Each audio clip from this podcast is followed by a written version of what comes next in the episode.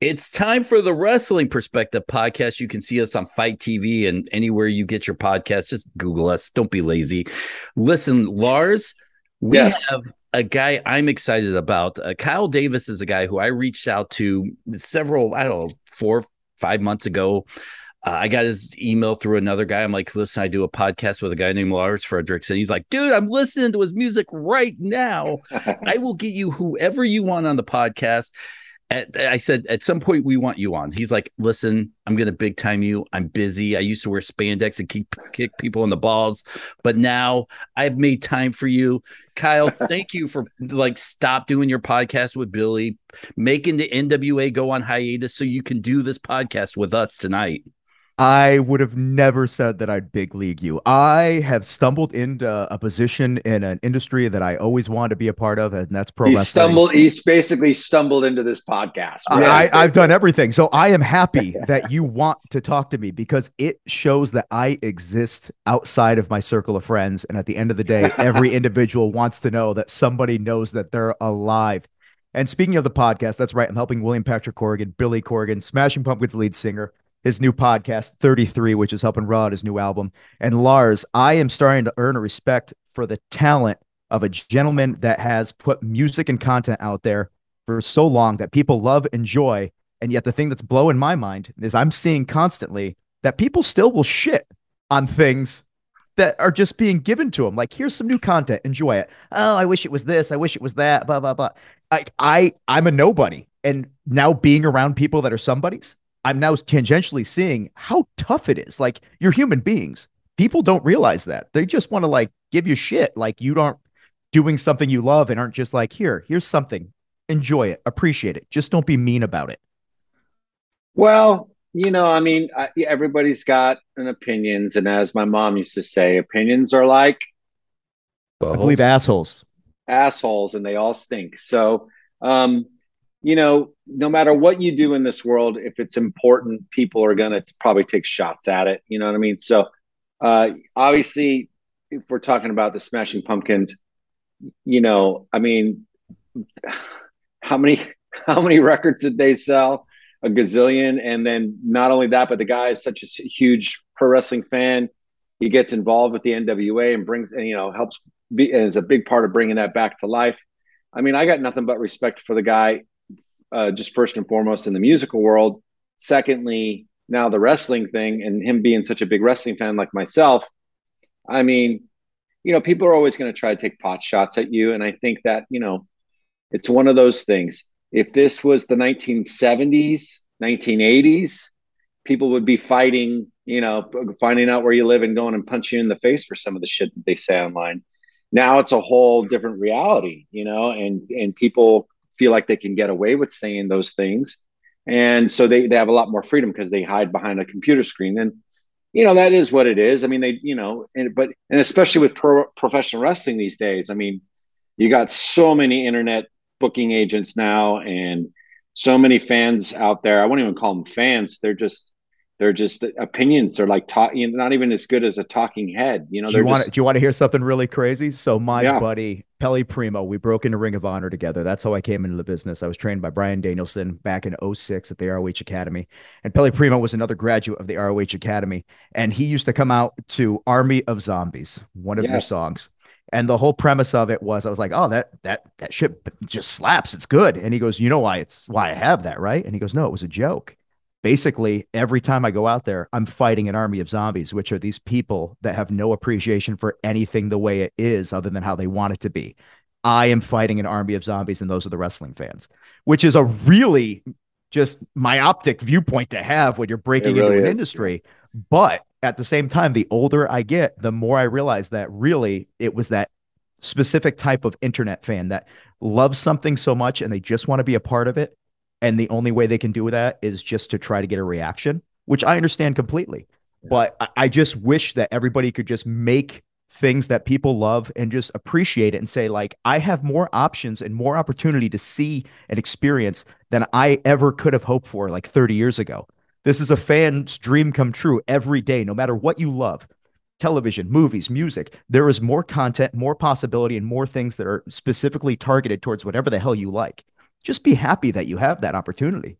Because I know when we were growing up, you had to, if you wanted to experience something new, you were lucky if you knew somebody that was slightly older or happened to stumble into some randomness that just like, oh, this resonates with me. How do I find that cool group? How do I find that thing that nobody else would have ever shared with me? And now you have the internet. Everybody can find everything. I mean, look at us. We are both covered with tattoos. Once upon a time, we were outliers of society. It was like a, for me, I started getting tattoos because I wanted to be able to express myself and have something out there and feel a little bit different, and not everybody else was doing it. Now I look around and I'm like, I look like everybody else. I am now the, like, I, I've got stuff that goes all the way up to my neck, and I'm like this. And the world's changed so much. And I just wish people could appreciate, you know, be happy with what you have. Stop shitting on what you have. Well, you know, the tattoo thing is interesting. I'm sorry, Dennis, to cut you off, but it's interesting to me because, you know, having had these tattoos for, I mean, I'm 51 now and I started getting tattooed when I was, I got my first one when I was like 11. Damn. You know? What was the first so one, real quick? It was on my ankle, but it was on my shin originally, but I grew and my skin stretched and it moved to my ankle. but I mean, you know, there, you know, now you find it's, it's kind of like everybody thinks that you're a fucking chef now. Yeah. So, and and I I understand, you know, like I like getting face tattoos, you know, and stuff like that. Now it's kind of sort of it's it's not even like it doesn't even shock anybody. It doesn't provoke anything or or anything like that anymore, which is totally fine. It is what it is. But um, yeah, I mean, you know, the narrative that that you're talking, you know, it's so it's it's so I mean, you can't argue it anymore. It's it's it's it's insane how the world how quick the world has changed. And you know, if you were to get a tattoo on below your elbows or on your neck, that you that was called an international. We called it used to call them international job stoppers. Yeah, those career got, killers on the knuckles, the hands, or anything. And now I tell people, stop, don't go all the way to the sleeve. And I'm like, it's not a social stigma or anything. It's Apple watches can't read through my tattoos. like technology is not there yet. If you really want to be able to use modern shit, just give yourself a little skin. That's all. That's all. Yeah. Go ahead, Dennis. I, I'm sorry. oh, I was just gonna make a joke about how you keep begging me not to get a face tattoo so I don't bring down your stock. No, it's fine. Just get something that really brings out like your your attractiveness there. Might, Maybe like a, a full face drops. Yeah. Yeah. For street cred, I'd be like, listen, I killed like four people already. I so. don't even think that counts. I think if you were to make that joke to people in this day and age, they wouldn't even get it. I mean, there's I'm sure there's hipsters stupid enough to get that tattoo. But what you know, whatever, you Let, know. Let's talk some wrestling. Yeah, for sure. Oh, all right, Kyle. Uh, I became a big fan of yours based on how you treated me, and in the wrestling business, this is uh, it's kind of hard because you don't see that a lot. It's you know every man for themselves. People protecting their territory. You've mentioned you came in with Ring of Honor. You've transitioned to I think you're what are you like a COO of yes, I uh, I have a very fancy title with the National Wrestling Alliance, as well as being on camera. I also do help substantially backstage. And big shout out to Billy Corgan for having faith in me when I quit my shoot real job and saying, "I think I have a position for you." So thank you for hmm. that. Oh, I'm You've gonna me to live at the beach. I'm gonna ask you about your real job here in a little bit, but I, I just want to talk to you about that transition because you know, oh, Petey Williams used to do the podcast with us, and he's transitioning out of wrestling into producer. And you know, as a friend, he talks a little bit about how he's kind of having trouble with just giving up wrestling. Was that an easy transition from you to go from a suit to spandex, or from spandex to a suit? So I never had the accomplishments that Petey Williams did. I Petey didn't I, even have those accomplishments. No, he to the to the people in. He's parking on, cars right now. Canadian Destroyer was like the number one move for all of professional wrestling for like five years running, and then uh, super kicks came back, and then uh, you know cutters as well. But let me tell you something. I came in as a fan of the industry. I was a, uh, I like to say I was kind of like an awkward guy in his mid 20s looking for something to belong to. Uh, I always loved this. I love comic books. Both things get you to be a superhero and play a character. Uh, I get in. I was never really athletic, but I could talk. Uh, eventually, I slimmed down, kind of become like a, a chicken shit heel in Ring of Honor, but I don't play politics well. So Gabe, who was the guy who ran Ring of Honor at the time, I just want him to notice me. And my way would be like, Gabe, look at you wearing a dress shirt today. Look at you really trying. Good for you, guy. Being kind of a dickhead. backfired. He never wanted to use me, but I got along with everybody. And as time went on, some people saw that, like, you know, Kyle might not be the most athletic person ever, but he could talk. And Adam Pearce, who is now the authority figure on SmackDown, ended up going to me one day and he goes, Kyle, listen, you're the shits as a wrestler. And I'm devastated hearing this.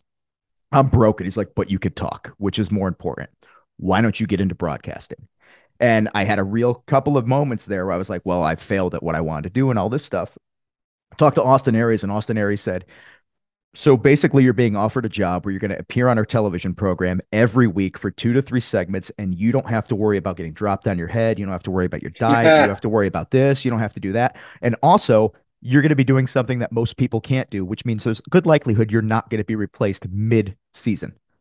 Right. I was like, oh, well, when you when you put it that way, and it was just that idea of ego and thinking that there's something that you wanted to be and that you failed at it. I failed at being a professional wrestler. I never put in the work. I never put in the effort. I literally had a future Hall of Famer, a legend, a man who's going to go down in history as one of the greatest in our, our industry, Bryan Danielson. And I didn't even try that hard because I didn't want to have to do 500 and do squats to start off the workout. I didn't want to do this. I didn't want to do that. I was the worst type of person there is. And that was somebody who was given a great opportunity and didn't put effort into it and then bitched about why things didn't work out for him. Become a broadcaster. We had the HDNet show for about two years. And then I'm supposed to do Tough Enough with WWE, one of the Steve Austin seasons when we do that. And then right at like three weeks before, and the producers go, You're on TV already. We can't use you. Whatever. I still have HDNet. HDNet gets canceled. And I go, mm-hmm. okay. So in the span of of like a month, I lost two things after everything's always worked out to me.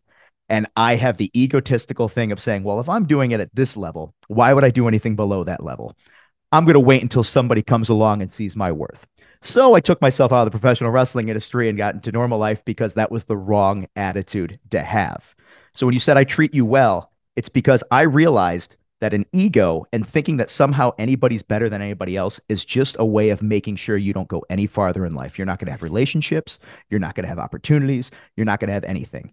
I became a normal guy that worked as a server at a hard rock in Orlando, which was great money, and there's nothing wrong with that. But it wasn't what I wanted to do with my life. It wasn't the dream. Thankfully, somebody just popped up during all this after I became a restaurant manager and did all these things after eight years and said, Hey, Billy Corgan starting a brand new wrestling company, or I should say, not a new one, but he bought the National Wrestling Alliance and he wants to restart it. We need a stick man. Would you be interested? It's in Atlanta where you're living. And I said, Oh, absolutely. He goes, Good, because I already told him yes and they brought me in and i was a guy who did running i'd be backstage and grab people that need to go out to camera and then they gave me a backstage position and then you know dave marquez had some health issues and so they put me at the podium and i did okay on that and next thing you know it just steamrolled it's opportunity is what you make it and i learned at a good young age through my own failures that if you don't use every opportunity you're given and you don't respect those opportunities you're not going to have them so if anything, I've just ended up stumbling into something by not being an asshole and just doing the job and respecting the people around me.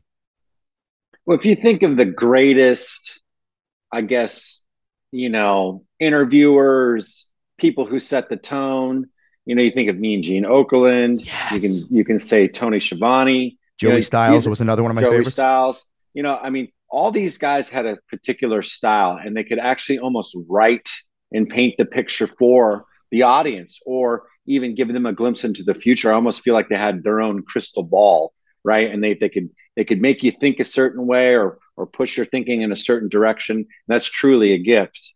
So when you mm-hmm. when you're taking on this kind of responsibility, because now that's in essence what your job is, who do you harken back to? Who do you who do you go back to watch? Are you looking at tape and saying, "Oh, well, this guy you know, maybe did it this way. And like you said, Joey Styles, obviously, maybe that's the guy for you. But like, how do you do? You see their little tricks of the trade when you watch, and now so, that you're in the position. When I started doing the backstage stuff, I was very lucky that Ring of Honor at the time was kind of like the Wild West. Even though we started getting the TV show, we had kind of carte blanche to do what we wanted to do, and I was able to pretty much just be myself on camera backstage at a lowered thing, which makes it really easy. You know, they always say if you want to be successful, kind of take a version of your personality and just throw it up a few notches. And part of me is I'm a smartass, but I also am just react to everything. And a guy who I used to love that did that was Joey Styles. He was a smartass on the mic. He was knowledgeable about the product.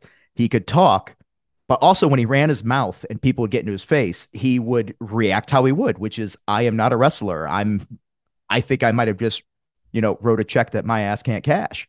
Um, but I also was always a big advocate of Mean Gene Okerlund. Uh, mean Gene, I got to meet once. He was doing an autograph signing when I was running a restaurant, and he came in to do the autograph signing there. And I just told him, you know, hey, I tangentially was involved in the business as well, and this. And I said the one moment that really stands out in my mind where you changed and made me as a fan realize that there's more to this than anything else was later. It was uh, around 1995. It was when Hogan was a babyface in WCW. He comes down and like a nitro. The crowd's booing him. Mean Gene Okerlund looks around, does his little finger up to the lips. He goes, uh, the crowd here is obviously upset about the way the world is, but very happy to see Hulk Hogan. Hulk Hogan, thank you for joining me. and he immediately repainted the picture. Oh, they're not booing Hogan. They're just upset about something else. They're happy he's here. It, it is that idea of what you said. You can paint a picture, you could rewrite the history around you, you could lead people to the water and hope they drink from it. Um, at, at the end of the day, yes, I accidentally do emulate people, just like I think anybody does that's a fan of anything. Um, if you've watched something long enough, you start picking up at things and ingrained. I'm sure I quote movies that I loved as a child all the time and music and everything else and sketch comedy. But for the most part, it, it's finding your own voice and then being, what can I do with this? And luckily, uh, Billy Corgan has enough faith in me that he kind of lets me have my own voice, which sometimes gets me in trouble because again, that smartass comes out at the podium. Like every now and then, I think I could take Nick Aldis in a fight, but then I see us on camera next to each other, and I'm like, never mind, I fit inside him. He might charge you to fight him. I feel like that would be a very legit thing. Where he'd be like, "Oh, oh, Kyle," and then he'd roll his eyes at me and make me feel bad about it. Uh, yeah. Well, we're, we're rolling our eyes at him, Dennis. Uh, so are, are you done with your in-ring career now? Admittedly, you know you you you're making this transition. Uh, is there still that itch that you know what? Maybe for the right storyline, you know, uh, podium stick guy versus wrestler picking on me. Do we? Do you see that anything in your future? I'm like five, eight and a half at this point in my life. I swear I've gotten smaller like as the late. Oh, thank you. I could you tell my wife that because no, she's constantly telling me when I put five nine down that you're lying to yourself, and I say it's because you have hair. That's why you think that I'm shorter than I am. Um, no, I post like gym photos and stuff like that. My goals, I turned 40 in January, so I want to be like in the best shape of my life while I go on a mushroom vision quest in Mexico. Um, yeah, that's happening. Can't wait for it. It's going to be great. Hope I really find out some deep shit about myself that's really been holding me back in life. Um, but getting in shape and stuff like, that. that. I know I'm probably going to cry and just vomit on myself. um, but, but like, win, I, I win win. Yeah. I mean, people will be there. It'll be fantastic. There'll be photos and video. Um, I realized my limitations and I, even when I was wrestling, I wasn't doing flippy stuff. I wasn't a jumper. Again, I'm a short man. I remember doing lucha passes, which for wrestling fans, if you don't know what that is, instead of leapfrogging people, you kind of step to the side and push them through. Homicide does them. And I love it when he does them because I say, Homicide does it and nobody gives him shit. Why did people give me grief? And then I remember that I was in Ring of Honor in 2006. That's why. Um, but the, the fact of the matter is, I have no qualms about that. My neck bothers me. Uh, my sciatica acts up. It's true what they say. Like when you hit 40, weird things start happening uh, thank God I can still maintain a, a very solid uh, manhood. But uh, other than that, I'm not getting back in the ring. It's not for me. If something happens, one thing could occur or another. But at the end of the day, I look awesome in person when you have me sitting just alone. I'm, I'm jacked. When I'm tanned, I look great. But when you put me next to a human being that is also on this roster, I am a very tiny person, which means I'll never lose my job at the podium because everybody looks huge next to me. So let me ask you a question. Um, doing what you're doing now, I'm sure, like you know, it, it, when you're in ring, there's obviously difficulties. There's obviously people who are maybe green or you know maybe forgetting or whatever it may be. You know, now you're in this place where you have the majority of the control, and it's and it's almost like the wrestler can cut his throat at any point or become a superstar overnight. And it's just like we like we've been talking about it's like, you know, the fact that you're able to talk is the reason why you still have a job.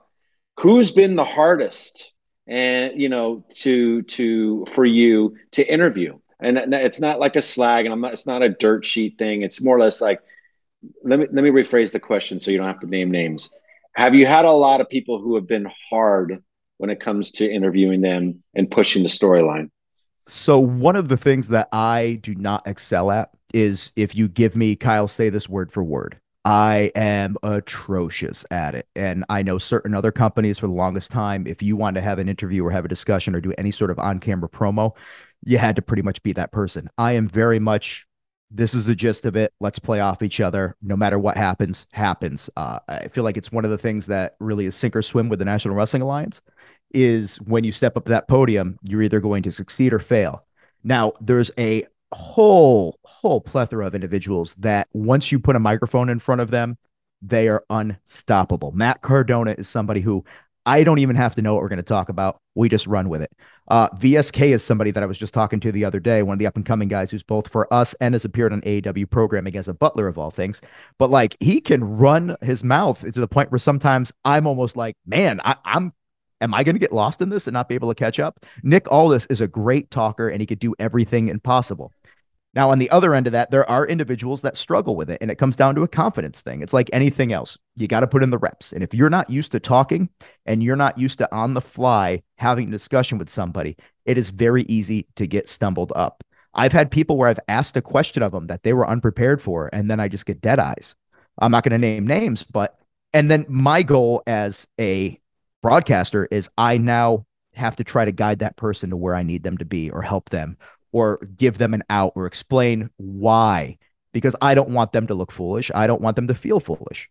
So yes. Well, uh, okay, so sorry, I needed to to double back on this. No, question. go so, back for it. So are are you privy to where the storyline needs to go?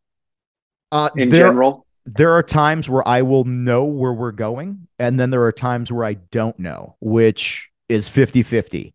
And mm. so it can be exciting, but there's also times where I've started talking to somebody, and by the end of it, I was like, oh, I don't know if this is going to get us to anywhere we were supposed to be or even the hell we were supposed to be. There's other times where things are supposed to happen and they don't. And then you have to play along. I literally had one episode where something was supposed to happen where I was talking to the fixers and nothing happened. And so I'm buying time thinking maybe there's a delay. And I accidentally start basically propositioning the fixers to be my muscle if I wanted to go make a drug deal just literally I, for some reason I was like, let me buy time. This will never see the air. And then I turn on NWA USA, and here we are, me talking to him and going, so what if I had a little help on the side and I needed some muscle in case something went wrong when I went to go make a purchase? And I'm like, Jesus, we posted me talking about this. So yeah, there, there's times where you don't know where it's going. Like uh, we have a few people where I will be like, hey, what are what are we doing out there? And they'd be like, just feel it. And that's my favorite because I can do no wrong. Inversely, I've also had people tell me that. And then literally when we get out there, the first thing I say, everything goes good. We get backstage and he's like, uh, I can't believe you did that. I go, what? He goes, you literally said the exact same thing I was going to say at the beginning. And I had nowhere I knew where I was going to go from that point on. Uh, so, I mean, it, it is what it is, but that is the skill. If let's face it, we are an entertainment business that is incredibly physical. Quarter of an inch the wrong move, you are crippled, you are broken, you are battered. Uh, and it's it's the weirdest thing ever. It is a soap opera that is physicality and requires you to be an athlete and be able to handle abuse. You also have to think on your feet. It's improv. It's choreography. It's ballet with chairs. It's a weird, stupid thing that's unlike anything else. And you need to be able to flow with it at any given time. It's like they say in a car accident if you're all bunched up and stuff, like when a drunk driver gets into a car accident, they're usually fine because they're loosey goosey and going along with anything else. But if you're stiff and you're not willing to go with what's happening, you're either going to get hurt, you're going to hurt somebody else, or you're going to get lost. I don't know if any of this is making sense, guys. My apologies. Oh, it is. It is. oh, absolutely. I ramble. I can't help it. No, no, it's all right because that brings me into my next question, which is if you had a Hall of Famer and Danielson teach you how to wrestle, who taught you how to hold the stick? I literally was just watching wrestling. I used to back in the day, I had have VHS tapes of ECW promos. It was my favorite wrestling company to this day. I would have VHS tapes and then I had it set up to a dual cassette player. And I would mm. hit play and record promos onto little cassette tapes and I would just listen to them all the time. Uh, it was all basically ECW stuff. You know, Steve Austin when he first got there, Mick Foley promos. I was big Shane Douglas fan. Um, and then as time went on, you know, I I would start listening to people like Flair and stuff because I'm from Connecticut. I'm a New England guy. So my NWA stuff was VHS tapes at a local video store and the good video stores, not the blockbusters, the ones with like the fun stuff back that go through the curtain. You to find the good stuff. Um, so for me, the one thing that I actually really had other than WWF was ECW, just because of where I grew up. And that was the thing that got me into promos is just listening, seeing reactions of people. Those Pulp Fiction segments used to freaking get me every time. And it's amazing because now I get to work with so many of those people. And, you know, I don't know, Lars, if you ever had this experience, but working with people that you had, you were a fan of at some point before yeah. that, it, it's kind of crazy. And the great thing is, is that if you're at a certain level and you could carry yourself and create, they will respect you as an equal. And that is something that's always blown my mind. I remember the first person that ever was somebody that I was a fan of that I got to work with that actually like treated me like an equal was Jerry Lynn in Ring of Honor. I used to watch him in ECW. He comes into Ring of Honor. They do the whole wrestler thing where he's like, you know, it's the end of his career. He ends up working another 20 years after this, of course, but he becomes the ROH champion. And we would do promos with each other on camera. And Jerry was always a wrestler. He wasn't a big talker. So he'd be like, ah, I just don't know where to go with that. And he'd be like, What do you think? And he would ask me questions and I'd help him with the promos. And this is a guy who I was a huge fan of that had enough faith in my abilities to get him to where he needed to be. And that's when I realized like their imposter syndrome's real. Literally, you could be the greatest at something and be at a certain level. And if you don't believe in yourself, you're going to think everybody's going to one day find out that you're full of shit and you're lying to them. I still have it to this day. But that was one of the first people that made me feel comfortable enough to say, hey, maybe there's a reason you're here. Jerry Lynn is a great dude, man. I got a chance to hang out with him when we when we worked did the little thing for AEW for Ruby, and he's got a great mind and just an overall nice guy. And you mentioned Christopher Daniels, who I used to see over here, uh, you know, because I'm a California guy. I used to see him on the Indies yep. out here a lot, and uh, even saw him in Japan when he was Curry Man at a show. Um, so you got these guys, and we're talking about, you know, future Hall of Famers, maybe. Um, why don't you think the wrestling aspect of your career didn't click? Other, I understand that you're a lazy fat son of a bitch. I totally get that. ding and ding, total, baby. Total complete asshole. But what what do you think it was? What what do you think it was? Was it the drive? Because it doesn't sound like that was the thing. You know, no, no, it, it was, was like, the drive. That no, you're right. Drive. You nailed it. I I literally had so many cool things come up in my life. I had every opportunity. I uh, got invited to move to LA at one point and work at the New Japan Dojo, which you know, looking back at the people that were there, uh, Nakamura had just left, but he made a few tri- trips back there. So it's like Devitt and, you know, Karl Anderson and then Rocky Romero and Brian would go back and forth there. And I was very comfortable and I was like, hey, wrestling's kind of a weekend thing for me. I didn't think about it as a career and a future and as something that I could ever really be a giant part of because I didn't believe in myself. And mm. that is what held me back. Uh, Kevin Steen, who's now Kevin Owens. You know, him and I hit it off, and he's like, "Hey, if you guys ever want to come up to Canada, you know, I'll get you guys booked there, and you know, you want." I'm like, "Oh, thank you," and I never took him up on it because that seemed like a lot of effort. Meanwhile, you got a guy like one of my best friends in the business, Rhett Titus, who also came through the Ring of Honor Training Academy. He's one of Austin Aries' guys. Rhett, when I was training, would literally try to work three times a weekend at least. He would show up at indie shows that I'd be there with them and trying to break in and do stuff. And it'd be like, uh, they'd want him in the main event against like Raven. And he'd be like, um, I'm sorry, uh, can I be in like the opening match? I, I I'm double booked. I have to go to this other show that's like an hour away. He would try to get as much work in it every time because he realized the more situations I put myself in, the more I do, the more I learn, the more people I wrestle, the better I'm going to become it wasn't an inconvenience. Me, I was like, well, if I spend $50 to get there and I make $10, that doesn't make sense. Not going to do that, yeah. which is a rational, safe way of thinking, but it's a real world thought process. People in entertainment don't become successful by having a real world thought process. You have to think about this is the thing I'm passionate about. This is what I love. That's that's a stupid. Why are you going to do that? Because who knows what three people are going to see me and who knows who's going to hear this and who knows what I'm going to learn from this trip. You know, wrestling is like being in a band. You have to come up with your own your own stick. You have to promote yourself.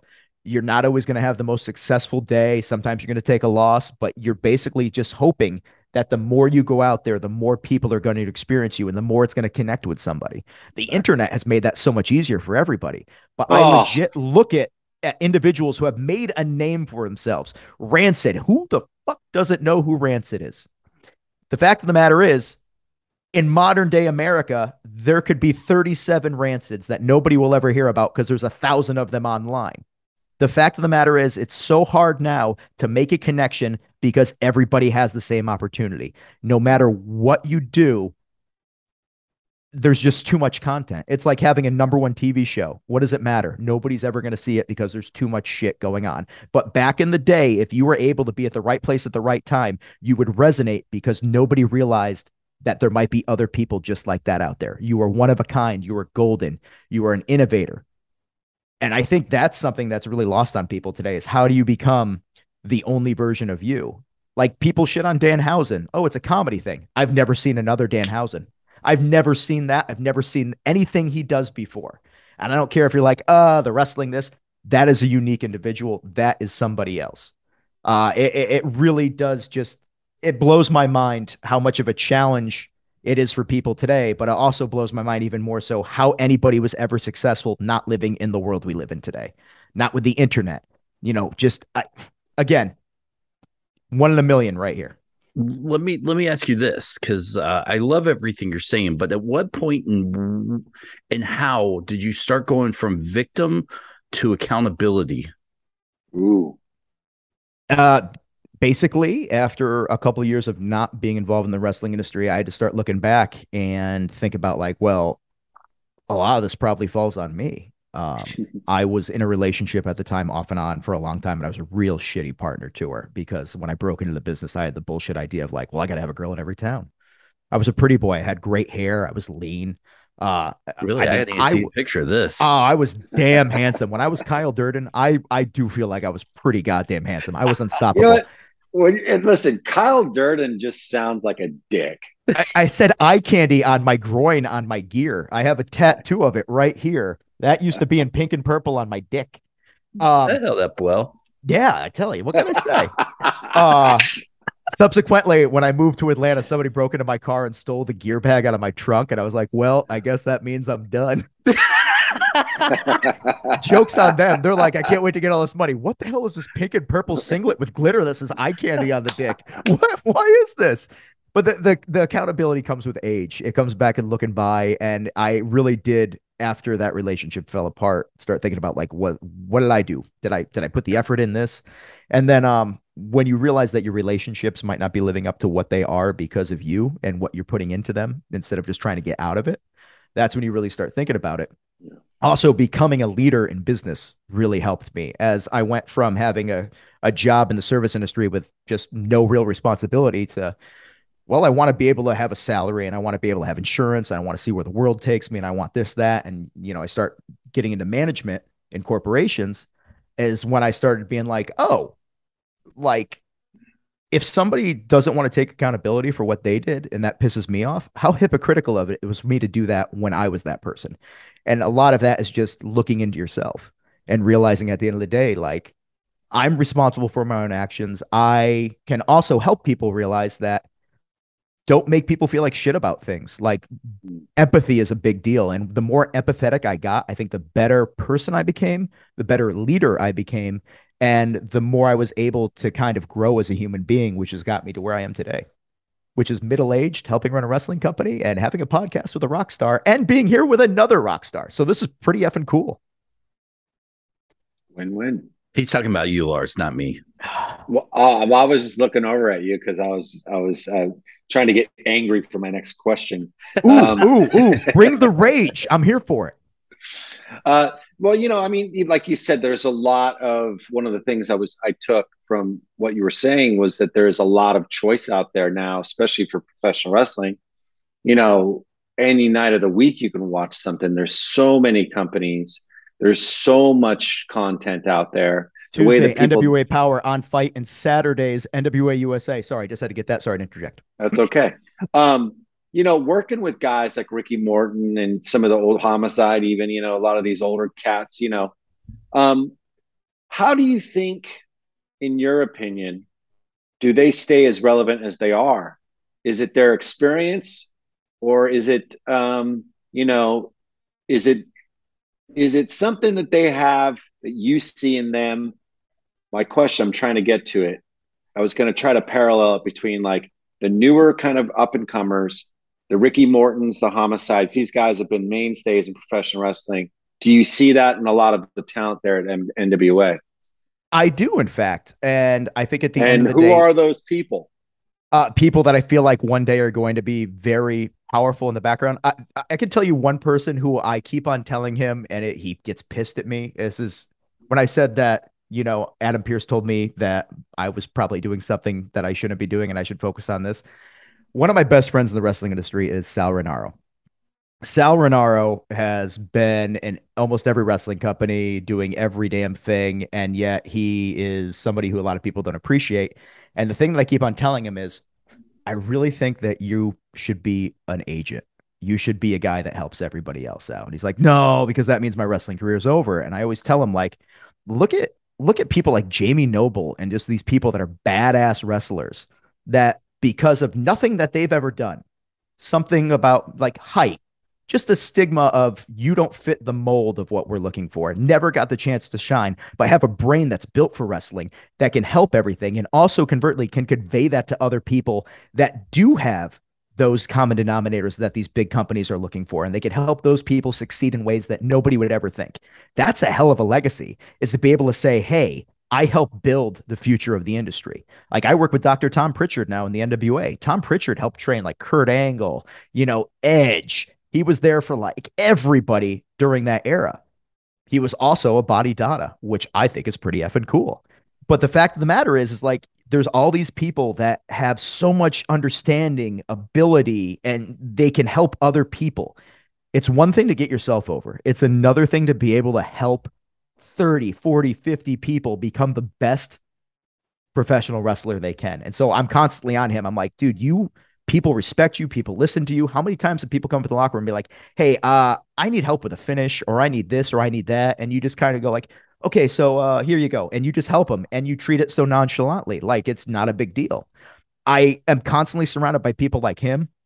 You're probably exactly like this. I know Billy Corgan's like this, is people that excel at something and they don't realize it and they just treat it like it's everyday thing like yeah I, I just created this damn thing from scratch like musicians i can't read music i can't write music i can't play an instrument i can't sing when you can do all those things sometimes it's easy to forget that that is not something that every human being can do and that you are some kind of magical unicorn that can do things that no one else can do that is one of the things Sal I think, is a guy who's going to be great there. I also have a lot of things. BLK Jeez. BLK Jeez has a mind for wrestling that I think, given the right opportunity, would be amazing at any major wrestling promotion. There's also people that I've known in my career that unfortunately their life cut short. So it's it's just one of those deals where you never know who is going to get an opportunity at the right time. So you just have to be the best version of yourself because somebody's going to stumble into it. Hell, I stumbled into an opportunity. You're talking to me because somebody who was a producer for Ring of Honor that I became friends with had an opportunity and said, Hell, Kyle will probably do it. And I've built myself up from being a guy who was just running people to the curtain to helping run a wrestling company. You never know what's going to happen. Just don't be an asshole. Treat people with respect. Have a little empathy and try to make people happy around you. All right. I definitely want to jump back into it, but I do want to talk a little bit about the NWA here and its direction it's going. Where, as a fan, and Lars and I, many times on many different podcasts, have talked about how uh, listen, sure, being on YouTube TV feels right in a nice, safe spot, but it, it deserves a much bigger platform. And I and I'm sure that you guys, you, know, might be happy with the direction it's going, but are there plans to try to bring it over to a bigger platform where uh, we as friends feel like fans, not friends, but feel like no, it, you could totally be my friend. Don't don't ever think you can't be. You guys are welcome to come wherever I am. I I Seriously, free tickets. You hang. just said free tickets, Lars. That's what I just Did. heard. Of course, that's, that's, what I heard. I heard I get to go to catering too. Yeah, no problem. It's Chipotle sometimes. Other times it's like uh little sandwiches, but you know, it's tasty. Hey, I hope the right. dirt sheets pick that up. Catering at, at NWA Chipotle. There's nothing wrong with it. It's so good. Think It about is. it. We're a bunch of body guys. You get a little bowl there, you get a little protein, a little bit of rice, maybe some guac. Oh, good It's time. shit. Colin, answer the question. Okay, so Good answer the question is we are always trying to grow and I am lucky enough to have a guy who runs the company who has a vision and that vision is nothing happens overnight unless you have you know Tony Khan money and TNT and everything behind you. We're our own entity. We we're going to try to build this as much as we can. Are we looking to the future? Is 2023 on the horizon and big things on the way? Yeah, I'm I'm very much hoping to. I can't share with you what's going on, but there are a multitude of things. My he would kill me. He would murder me. And I don't think that would be good for his new album which is coming out autumn, which is going to be releasing there the It would podcast help sales 33. by a lot. I don't know. I bet online, and if Billy Corgan starts murdering people, I think people will probably have heat with him. Or who knows? Maybe they become bigger fans. I hope we never have to find out about that. Um, you know, the YouTube thing that we used to have going on got so many viewers, but it doesn't bring in any money. And at the end of the day, if you are running a business, you do have to be concerned about profit and loss. Um, basically, right now we have the FITE deal. We stream first run programming on there on Tuesdays with Power, and then we do the replay on YouTube on Fridays. We also do our pay per views on there. Uh, FITE is a great place. Obviously, you plugged FITE at the very beginning of this, except every now and then I accidentally say fite.com and they get mad because it's fite.tv. And then, you know, they give me a little email and say, hey, Kyle, get that shit right. Um, but we're happy to be a part of that. And who knows what the future is going to bring. All I can say is, be it network television, a reality show, anything that could possibly be happening on the horizon. 2023 hopefully is looking to be a big ass year because I want to be a part of this because at the end of the day, my name is partly on this. And I don't want to be a part of something that I did not help succeed as much as I could because I learned from my own life in my youth. Effort gets results.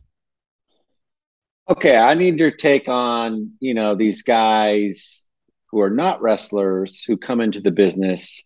I have my opinions about it. You know, you got your Logan Pauls, you got your uh, uh, Action Bronsons. I just saw Bad David Bunnies. Arquette the other day at our TV tapings. He was hanging out. Well, David Arquette has, you know, put in some work though. He let's be has.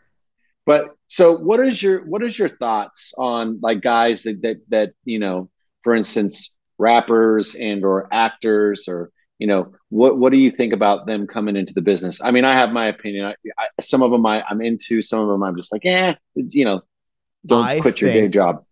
that one of the biggest things to ever happen to professional wrestling was in the 80s, and that was Rock and Wrestling Connection when Cyndi Lauper ended up becoming a part of the of WWF at the Right, but she involved in that. wasn't a wrestler. No, she wasn't, a wrestler. But then That's what I'm saying. Mr. T was.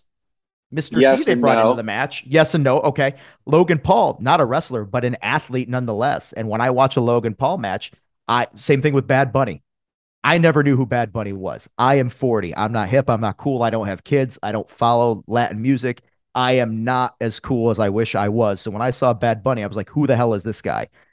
Then I saw him in the ring and I said, whoever the hell this guy is, he looks like he put the effort in and he tried. That is all anybody asks for. The big thing I think is if you could watch somebody get into the ring that has never been a part of wrestling, if you make a connection with them, you can live vicariously through them and be like, holy shit, they're doing it. That means I could do it. It gives you a little bit of hope. There's other times where you see somebody get in the ring and you're like, I don't think they put in any effort. Uh, you know, we've all seen like a Dennis Rodman wrestling match. Meh. But again, Snoop, or Karl Malone, coming off the top. Yeah. But Karl Malone, when I saw him in a match, I was like, oh shit. I think he's really going to hit that diamond cutter and I'm going to believe. It's like anything else. If you put in the work and you make people connect and believe, I feel like you can do no wrong. And I'm not going to shit on somebody for trying to be a part of something they love. Because at the end of the day, everybody in the wrestling industry, for the most part, there's some people that come in that are just like, hey, I was a college athlete and I want to do this thing because I think it could make a couple of bucks. But 95% of the people that break into wrestling are because they were fans and they wanted to be a part of this. And at the end of the day, everybody on this earth is a fucking human being. You're a Well, human I- being. You're a you are a successful musician. You are somebody who people you'll never know you have connected with and influenced on a manner of which is unreasonable for most people to ever be able to have that power over somebody. But you like wrestling because there was something about it that connected with you as a person, be it your Right, and- youth, be it something else. yes yes but i know know that i would never get in the fucking ring. My point is is that the, uh, what i'm trying to get at is what what is your personal thought? Like really personal thoughts because you've done that work. You've done that that time with chris daniels. Uh, yeah you were a fat lazy son of a bitch who didn't want to do shit. I understand that's been well established. I just wanted to call it With gray i just hair. want to call yeah with gray hair. And, and you know you used to have a little thing on on your cock and everything and we get that.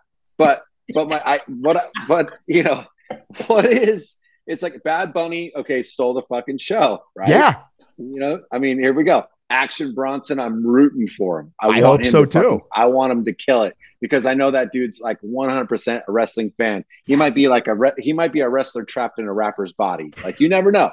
So but I want to see him succeed. There's a few of these reality TV stars that you know I did never wanted to see and they're there um Mike There's a couple Mizanin others. was a reality TV star that nobody wanted to see and became somebody who, love him or hate him, is an amazing professional wrestler. he's a I- if you're talking about the Miz, I think that's his real name. But like, and he's a nice, nicest dude, super cool, whatever. And I'm not, and I'm not, you know, I can take it or leave it. It's not like that. He was my argument that I was using. Everybody has a first time doing anything. Anybody who's willing to try something well, then the I'm time. sorry if he was the argument that you were using. You don't have a fucking leg to stand on. Well, I'm, what I'm saying is that n- and no matter what walk of life, walk, walk of life they are, like you put the effort in, you make a little thing, you try. If somebody tries, you never know if that person's going to end up being the thing that hits, and they find out they love wrestling, and Well, they go from there and commit everything. You can't was- shit on. Uh, you can. No. Sorry. No, no, I'm not shitting on Miz. I'm just saying Miz wasn't my example. I was talking about the people who just kind of come in and go out. Miz obviously went in there, w- busted his ass. You're talking about the like one and duns that seem like they have no passion for the Correct. business. Correct. If it brings more eyes to the product, more power to it. Mike Tyson was somebody who was a guest referee for one match, had a couple appearances, and more people started watching professional wrestling in the late 90s because of him than almost anything anybody could have done in a 10 minute match wearing spandex. That person gave a lot of insight and a lot of people's entry level. It's like a drug. The first taste was Mike Tyson for people, a guy who's not a professional wrestler. He's not going to be there. You don't really see him ever again after that that is the type of thing where I think I can't be pissed at it because if more people enjoy and discover the thing that I'm involved in, no matter how it happens, I can't be mad at it because damn it, those people got brought there in a way that none of us could have done it. Fair enough.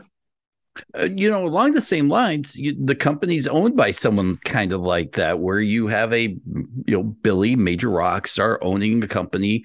Is there a internal battle with him? And I don't want to make this like, hey, we're interviewing Kyle about Billy, but is there some sort of like internal ba- battle where he's a wrestling fan? And let's be honest, if I owned a company, I would try to be on camera as much as possible. Where So he doesn't want- Basically, Dennis wants to know is he still a rat in a cage? So, you know, my favorite part of the podcast is I get to ask questions like that, like the shit that everybody was like, just don't don't bring up music to to Billy. It's something that he's really passionate about, and he's he's set. He's one of those people that he's a rock star, but at the same time, he is very shy. And so sometimes when you put him on the spot about shit, his first reaction is, "Am I? Is this person attacking me? Are they shitting on me? Are they making me feel like I'm a kid again?" Uh, for the most part, I got to be honest with you. We used to battle with Billy about promoting himself as part of the National Mhm. Wrestling Alliance. He was like, "Yeah, he's like, I don't, I don't think people care that I'm involved in it." He's like, "I just want the wrestling to stand as the wrestling is." So the more he's on camera is actually are doing to pressure him because we're like, "Listen, you're a recognizable person for so many people that you just being a part of this, be it you know, just curiosity or people actually being immensely invested, they will pay attention because they'll be like, "What, what the hell's that guy?" I was, I, I do you know, ring announcing now because let's face it, let's do 30,000 things. Um, and I'm ringside ring announcing, and he came out during a show, and there was a dude at the corner. He goes, Holy shit, is that Billy Corgan? Is that the Smashing Pumpkins guy? He had no idea. He just happened to be at a wrestling show and then he got very confused about why that guy was coming out to make an announcement. so like it is one of those things where most people would think, "Oh, does this person want to be on camera?" He does not want to be on camera. Well, It's you know, just sometimes just, that happens. I gotta say, much respect to Billy Corgan because, and I got a lot of freaking respect for him just in the musical world, but just for taking on the NWA, bringing it back, giving us product, using that name, you know, the the aesthetic. He's brought everything back back to the. It's, I mean, to have a part in that, I about my, my hat goes off to you, Billy Corgan. So that's what I wanted to say. Sorry to interrupt and keep interrupting. It's your show.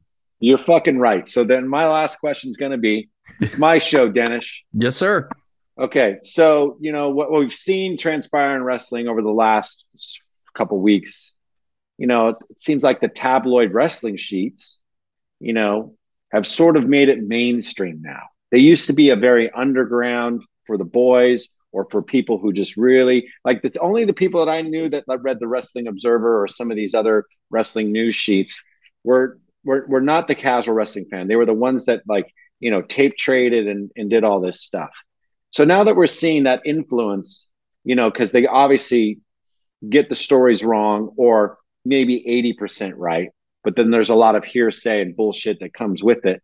And do you think that's damaging to the to to uh, wrestling in the long run, or do you think it's just one of those things that's like maybe a flash in the pan? The reason why I ask you this is because you're the guy now that's taking the lead with the stick and moving the show. I I think you could look at it two different ways.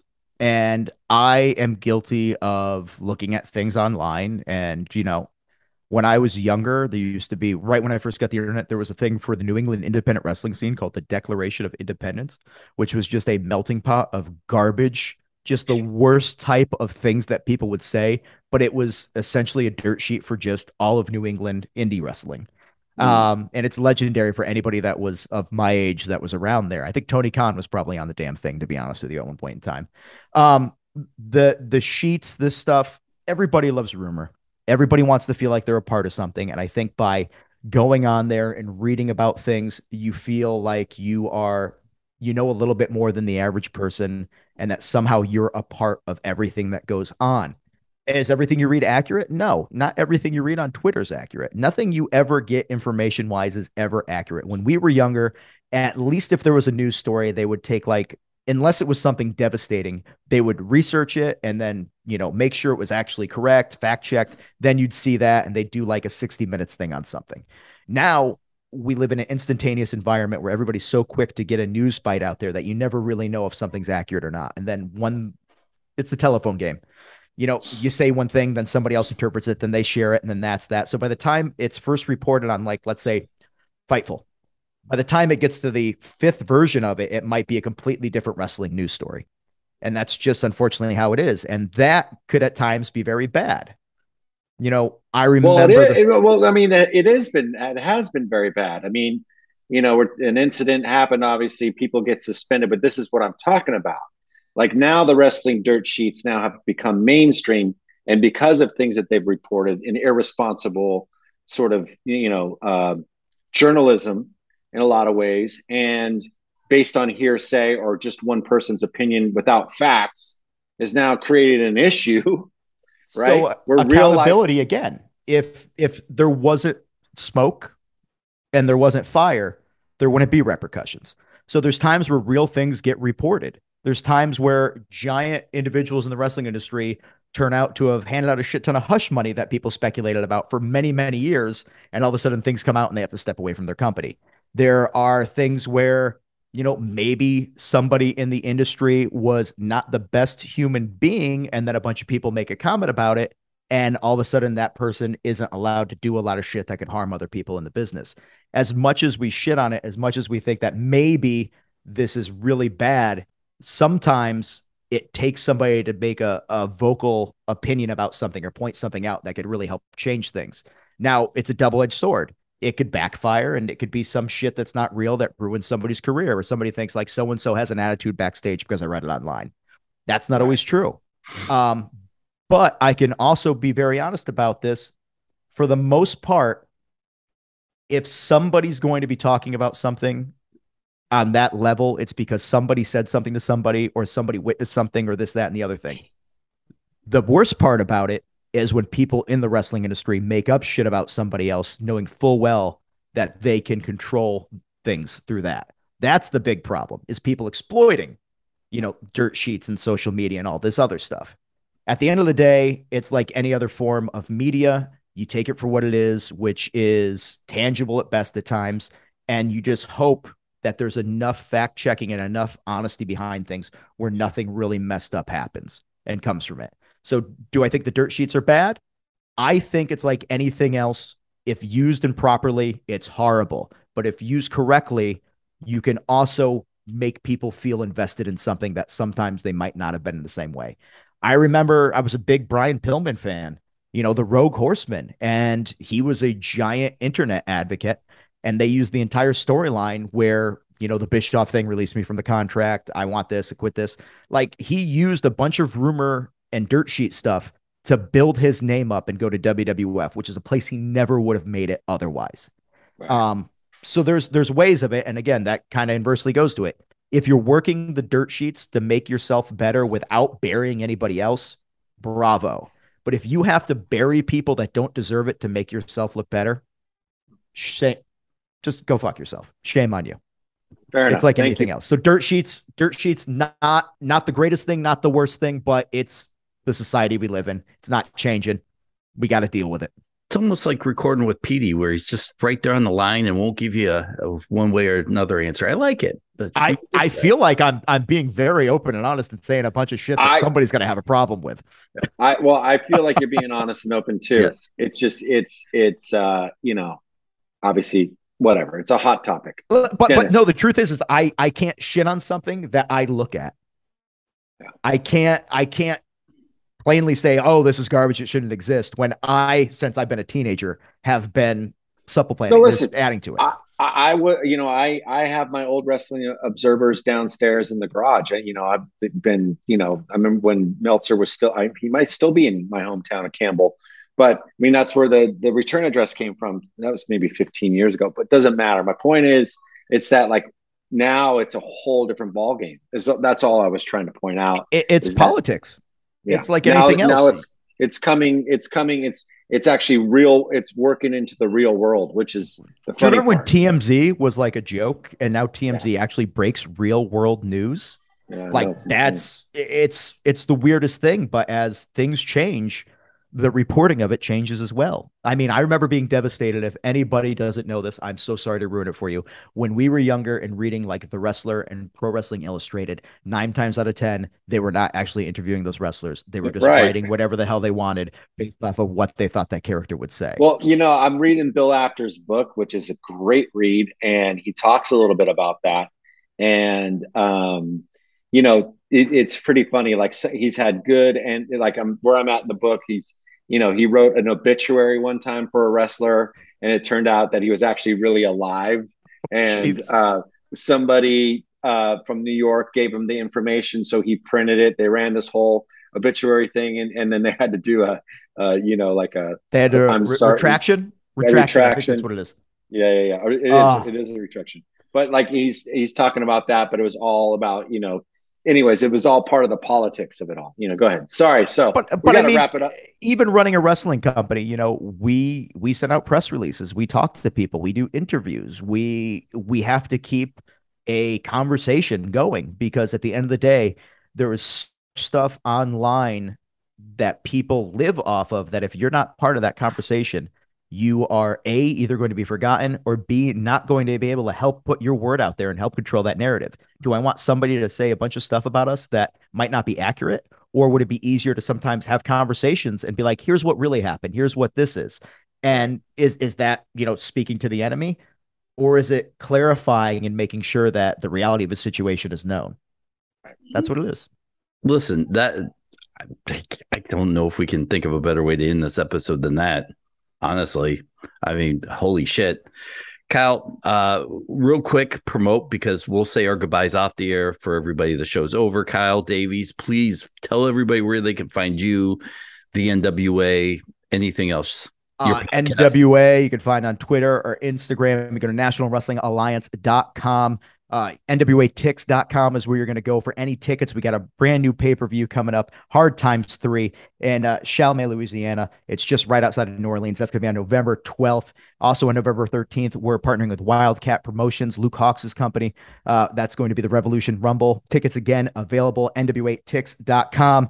On Tuesdays, we have a brand new episode dropping of NWA Power on FITE. Subscribe on there. Replay is on Friday at 6.05 on YouTube on our YouTube page. And then on Saturdays at noon, we have NWA USA. Also dropping on Tuesdays is the brand new podcast promoting Billy Corgan of the Smashing Pumpkins' brand new album, ATUM, 33 tracks, 33 songs, classic. We're going to go over that. We're going to talk all about it. We have guests. We have all things going on. That's wherever you get podcasts, iTunes, iHeartRadio, Spotify, whatever it is. That is called 33, hashtag WPC33. And last but not least, my name is Kyle Davis. You can find me on Instagram and Twitter at Kyle Davis ATL.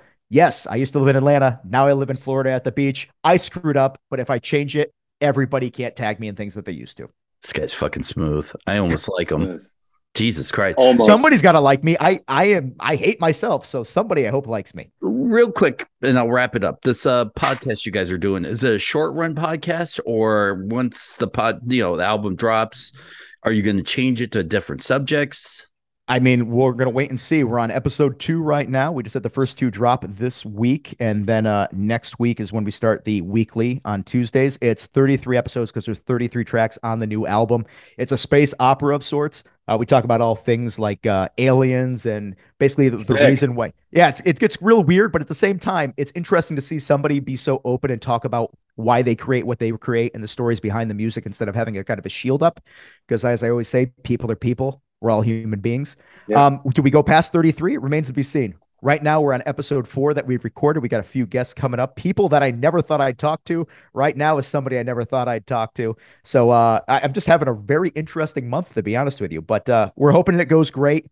And uh, the more we hear about it, the more we get, and uh, we'll see where the world takes us. Well, he's Lars. I'm Dennis. That was Kyle Davis. Thank you so much. And uh, show's over. Go home. We'll talk to you guys later.